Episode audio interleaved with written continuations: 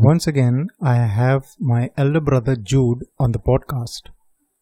I'm sorry I have not introduced him to you on the previous episodes. Jude has done his master's in biblical studies that enables him to teach those who are interested in developing a new relationship with God or make progress in an already begun relationship. He is the father of three beautiful children as well. So, Jude, I didn't know or understand God. I just attended church because I was born into a family that went to church, that believed in Jesus, and I was taught that if I did not attend church, I was committing a sin. I didn't really rebel against that, just followed like everybody else. Until I learned that one can attend a church service, but Jesus could be outside my heart. He wanted to live inside my heart and have fellowship with me. That is what I want to discuss today on the episode. Do you think God wants us to be following Him religiously or have fellowship with us? What have you found out from the Bible about this? Thank you for your question, Jeff. Uh, I'd like to refer to those who are listening back to the first two episodes of Jeff's podcast on the topic of repentance from dead works, and the second one, faith towards God. Both of these podcasts is the foundation for the beginning of a relationship with God. God is infinite and we are finite, and so our minds cannot wrap around the concept of an infinite God who is so great, so mighty, so powerful. We can only use human words to describe him. And so sometimes metaphors and analogies come to our aid. God is the creator God. He has formed us in our mother's womb and that is a miracle of birth. But he is also a redeemer who has paid the purchase price through the shedding of his blood in sacrifice for each one of us because he loves us and values us so much. I like the word that you used in your question, Jeff.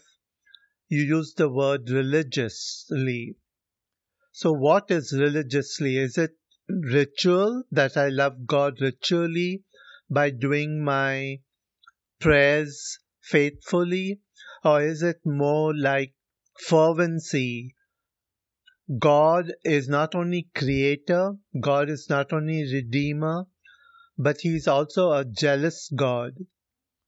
The Bible tells us that He yearns to make our Father who is in heaven, whom we call God, known to mankind through the sacrifice of Jesus, which is accepted, which is received by us by faith, so that we can become adopted children of God.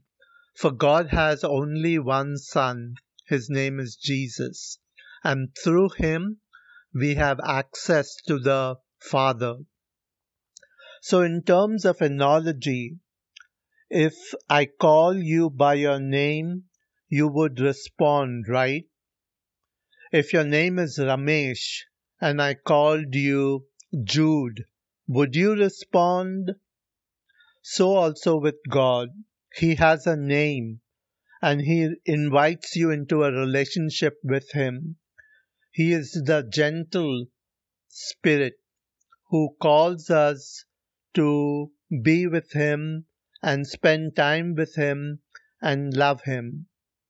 So, this concept of love is based upon knowledge. The Greek word that is used in the Bible is the word ginosko or oida. Oida is more mental belief, but ginosko is more intimate belief, much like a husband and wife. If a husband and wife make love to each other, that is the concept of the word ginosko, to know intimately one another. God desires such an intimacy.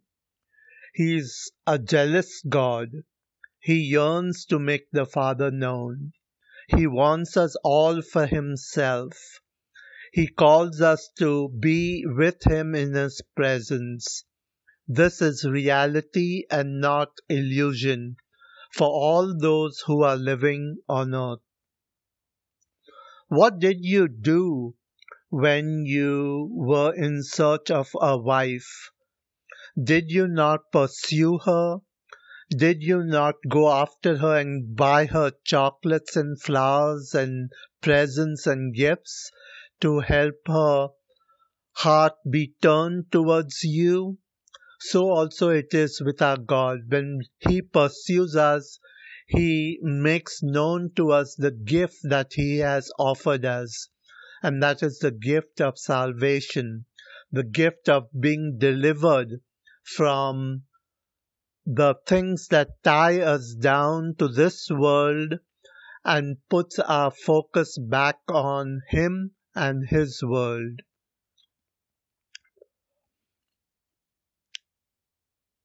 And finally, I want to also speak about dead works. God has asked us not to do dead works, which is based upon a life that is totally riveted to this world. He wants us to have His life in us so that we can do good works. And in those good works, the Father, His heart is well pleased those good works arise out of love for Him. Those good works are based upon a relationship with Him as He directs our hearts to bring Him glory and honor. So that's the answer to my to your question, Jeff. Thank you for such a wonderful question. Thanks for your answer, Jude. Now I have another question to ask. How can anyone relate to and fellowship with an invisible being they have never seen or heard? The Bible tells us that God is spirit and those that worship him must worship him in spirit and in truth. The Hebrew word for spirit is ruach, and the Greek word for spirit is pneuma. Both of these words can be translated as spirit, wind, or breath. You cannot hold wind. You cannot see wind, but you can see the effects of wind. And so Jesus says, while he was talking to Nicodemus, one of the religious teachers in the time of Jesus living in Israel, he said, The wind blows wherever it pleases. You hear its sound, but you cannot tell where it comes from or where it is going. So it is with every one whose dead spirit comes alive by the work and action of the Spirit of God. And so that's how relationship is formed. So how do we worship an invisible God that we cannot see? Scripture also talks about doing good works the things that I do to show my love to people. Like, for example, if someone is sick in my family, I can take them to the doctor and pay money for them and bring them home and buy their medicine and take care of them. That is showing love for the person who is another human being but who is also related to me. That will please my Father that I am so careful and conscious and being conscious about taking care of my family member. Wouldn't God's heart be pleased if I take care of his human family on earth? If I do good by visiting those who are in prison, by feeding those who are hungry, by giving water for those who are thirsty, by uh, spending time with people who are lonely and afraid, by sharing with them this love that God has put in my heart for my human family. These are good works, but apart from our dead spirit, those works mean nothing. Only good works that are performed by the Spirit who has made us alive and who directs our actions is the one who can receive praise, glory, and honor through our actions. We show that we love God by taking care of His people here on earth and also creation, whom He has made and who glorifies Him continually. So I hope this gives you a little picture of how do we worship an invisible God. Can I also add uh, what I believe could be in addition to what you have already said? Uh, God is spirit, and true worshippers worship Him in spirit and in truth. One relates to God, the invisible one, by faith on the basis of what He has revealed about Himself in nature and in the scriptures. The Spirit of God is the helper and teacher who helps us understand the language and nature of God. Without the Holy Spirit, we would never be able to really fellowship with God, know God, or understand God. So, the work of the Holy Spirit is very important in making us know God, helping us worship God, and fellowship with God. So, equipped with this knowledge, we can then appropriately fellowship with God. Just as it was God in Christ reconciling the world unto Himself, now God is spreading the aroma of Christ through us who have been redeemed.